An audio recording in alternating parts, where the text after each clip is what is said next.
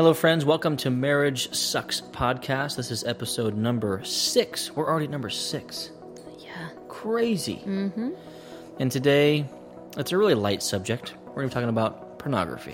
I think that one's the one that deserves a dun dun dun. Dun dun dun. Here we go.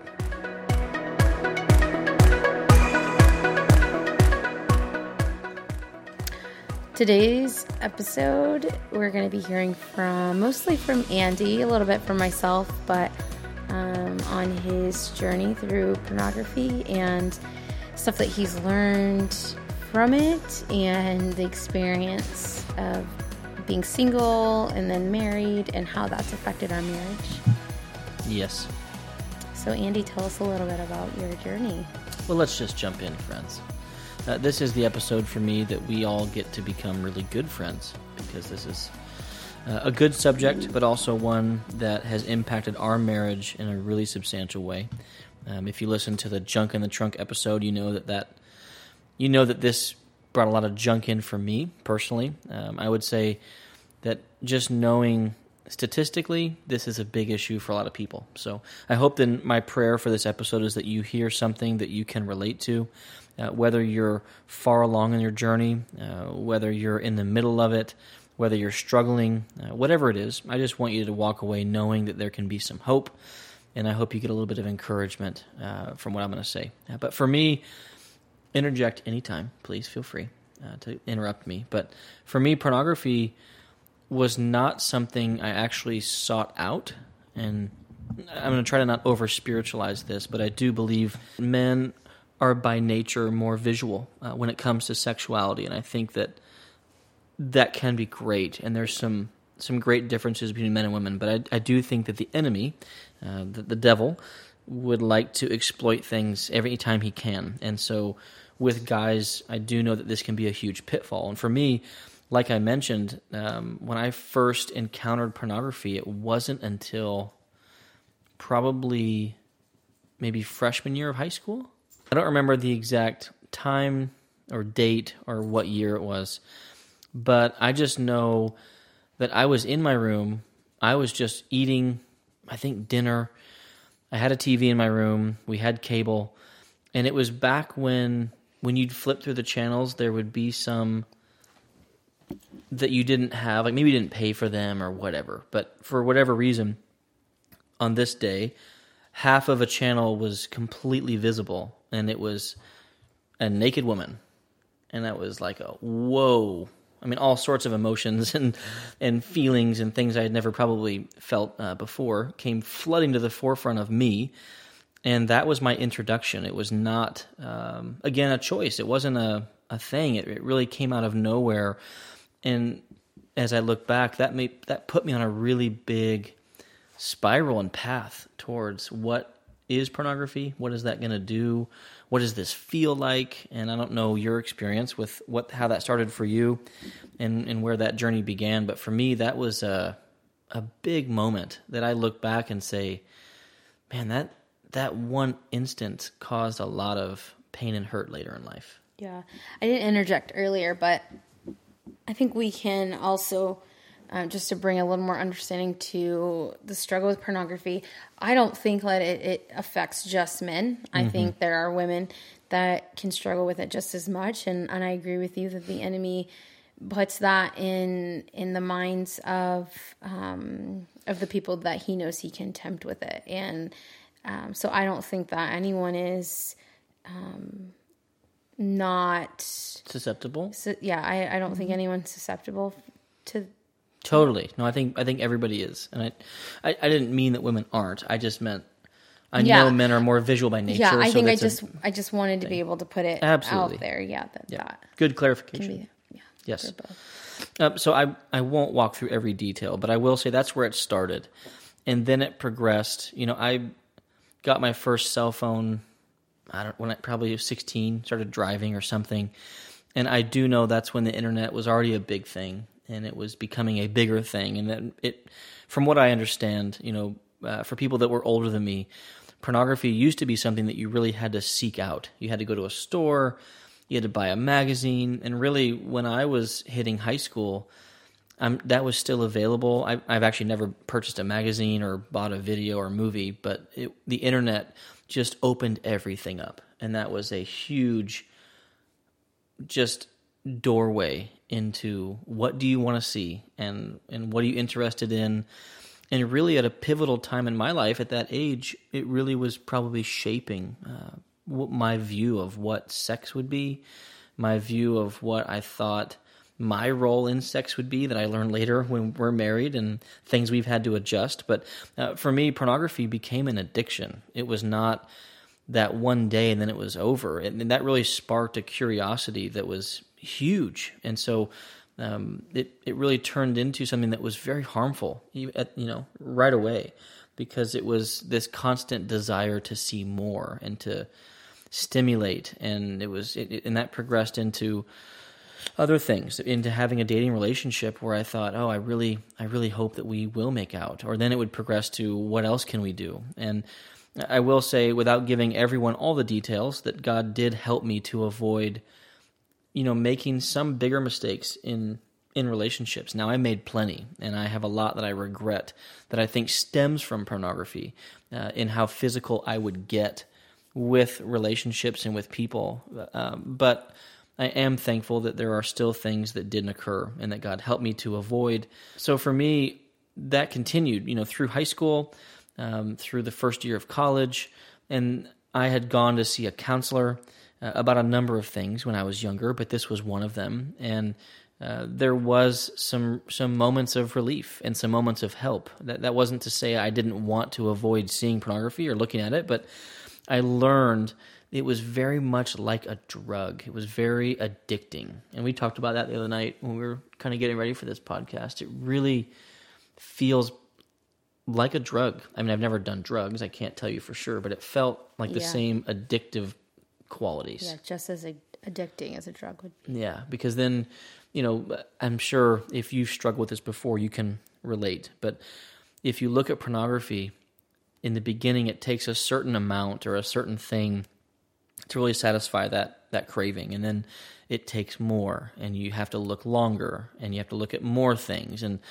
and it really can progress quickly. And so for me, I had a lot of years where that was a, a big addiction, and that had such a hold on me. And so I think after going to counseling, uh, through a lot of prayer, I did start to find some success in that, and it was it was wonderful. But there would always be a I've been good for weeks or months, and then I'd slip up, and and I, I did finally get to a place where it was not um, an addiction. It wasn't something that had control of my life. You know, I, I had a lot of of good years of success. And I would say this is kind of a small thing, but we've we've talked about this before a big pivotal thing for me as I had already found success in my life with pornography. I mean, it's never going to be a thing that I'm over. I think I have to admit that to myself, and we've talked that you can never not be tempted. And I think that I have to constantly guard myself, which we can get into later. But a big thing that I've that I did was changing what music I listened to, and I think that that was a huge part that I thought that's silly. Like I, I used to enjoy rap music, and I still probably do. Uh, but the words and what they talked about were very sexual. And that could even put me into a place mentally that then I would want to go look at something because of what I was thinking about or what the music was. And so I changed a lot of things about my lifestyle uh, and what I would do before Abby and I were dating and during dating. And I would say the hardest part of pornography for me, as I'm sure you can relate to a lot of parts of my story if you have a similar journey, was that I was doing really good and in the beginning of our marriage. I think this is probably five years ago. Is that right? Mm-hmm. There was uh, just an awful week, and a lot was going into it. But the bottom line is, I made a huge mistake, and I looked at pornography again. But this time, it wasn't just impacting me; it was impacting our marriage, and it was a it was a terrible moment, but one that we look back on, I think, and and see that could have probably destroyed what we have. And it took a lot, which I'll tell you about in a minute, to get through, but it was a turning point because I was no longer just hurting myself, my reputation, you know, my heart. It was really coming in and affecting you in a huge way. And that was a that was a big deal. Yeah. Yeah, I I would say from my perspective in dating, I knew that there had been a prior addiction. I knew that you had gotten a lot of help. I knew that that that wasn't necessarily still a part of your life, but I don't know that we always went there to have the conversations of me checking up on you and how mm-hmm. are you doing? No, we didn't. I think that was by design, probably. yeah, and and so then in being married, I did actually ask that a few times, knowing that that was still that that wasn't always gonna go away or ever go away fully, and and knowing that that had been a prior struggle, and asking you and asking you, and I know again, I think we talked a little bit about in um, I'm not sure if it was uh, the baggage, but being able to be open with especially your spouse when you're having a hard time with something because if you can't fully communicate that in that that being a safe place then it can snowball into bigger things and i think in the moments of me asking you it was really hard for you to tell me mm-hmm. knowing that that could be really hard for me to hear That it could disappoint you, that it could hurt you. And so it's easy to put yourself in a place, at least for me with pornography, that was like, no, I'm actually I'm helping this person by not saying anything, Yeah. which is a lie. Yeah. It's not true. It does so much more damage, and I've learned that now because I really did break a lot of trust with you. And some things that I've learned, and we can talk more, you know, about this whole subject. But some things that I really have learned through more counseling and through processing this with you out loud is if you try to get past lust or pornography on your own, it's not going to work. I really don't think it's a winning combination. I think that there are some key ingredients that you have to have, and one of those is open communication with your spouse. Because once you get to a place where you can admit, hey, I'm having a really hard day and I've been tempted, and I've been, I mean, those are good conversations, and believe me, we didn't get this all right in the beginning at all. Um, but going to counseling and getting professional help, it was a big thing because right away after that, thankfully, we did go see a counselor right away and we did talk about what had happened.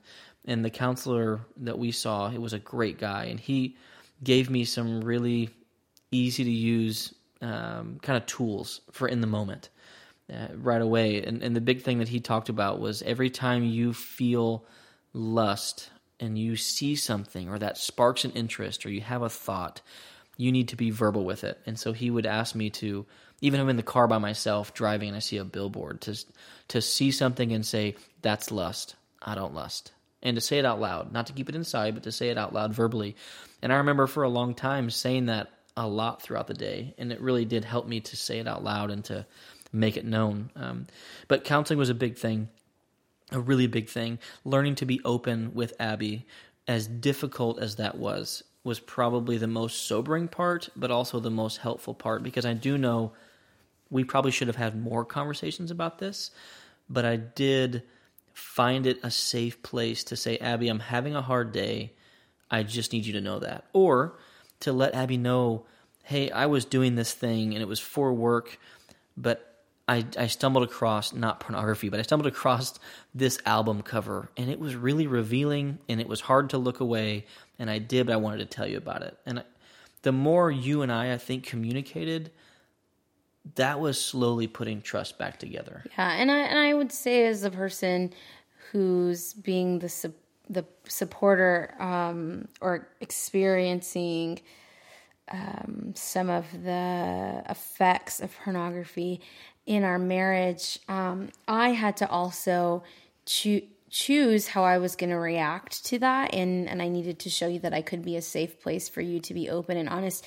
Because if if I was the kind of wife that just always um, made you feel bad about it and yelled at you or you know how dare you and and really cause more shame than I'm sure you were already feeling that that would be a really hard place for you to come in safety and um, and to be able to share that. And I know God God put a lot of pieces together for us and that season of it came out and it, and it you and I dealt with it but we had a lot of good support um, at that in that time. I also was at a, a place with God where I had been. I'd kind of knew something was off. I could feel it, didn't know what it was, and I had been praying about that. And I knew God had set me up to be in a place, um, a healthy place of when you when that did happen and we did have that conversation. I you know I didn't throw things. I wasn't going crazy at you know on you. I it was a very calm moment of this is hurtful, this is hard, or you know, we're, we were sad together because it was something that was really hard to deal with in our marriage. And sure, trust was broken. There were other pieces to that, but overall, I think it helped that I think I, I wasn't reacting. And, and I think a lot of people who have known our story have said, maybe you didn't fully deal with it because you didn't fully react in, in your anger where it's like mm-hmm. no you know what i think the grace of god was really over that and i think god had given me a lot of peace too i had already kind of feel, been feeling something was going on he prepared you i think and he definitely bit. prepared me for that and i'm thankful that i didn't throw things and scream and yell and and you know there were again it was a hard conversation. There were there were a lot of tears. There was a lot of stuff i had to work through as well on my part but it i think you learned that i could be a safe place. I did. I, I do want people listening to understand that you know we have worked through this and there's a lot of celebration here. I'm in a great place and i i'm so happy for that. But don't hear what we're saying and mistake that when Abby says that she was a safe place, that there wasn't a lot of mess to still process oh, through. Oh, yeah, because it, was, it, still was very yeah, messy. It was messy. There were, it was hard. There were still a lot of times for years that you would just have to tell me, I don't trust you. And I'm sorry, but I just don't. I'm worried. I want to see your phone and all these things that would come out. And and at first that was really hard for me. But I, when I realized – that what I had done had really hurt you as a person. It had really raised some things for you to question Are you enough for me? Do I still think you're attractive? So many things. And when I realized that this trust was going to be built back over the a long period of time, what took just a few minutes to ruin took, I think, three, four years for us to really find some good healing in that and to be in a better place. There were still a lot of messy conversations that did not end well and that were full of emotion. And now you were a safe place. You were never not a safe place for me, but you clearly expressed sadness, anger, disappointment in healthy ways, but I knew that you felt those things. Yeah. You did not close that off from me and not let me see that. And as hard as that was, it that's part of it being real. That's part of it being a marriage that we're not just going to press bail and pull the ripcord because this happened. It was it was a struggle. Friends, we're realizing now as we're talking uh, that this is a wonderful episode that I hope you're finding value in, but we are fast approaching kind of our time limit that we've set up for each episode. So we're going to push pause for now and we'll pick this back up with our next episode.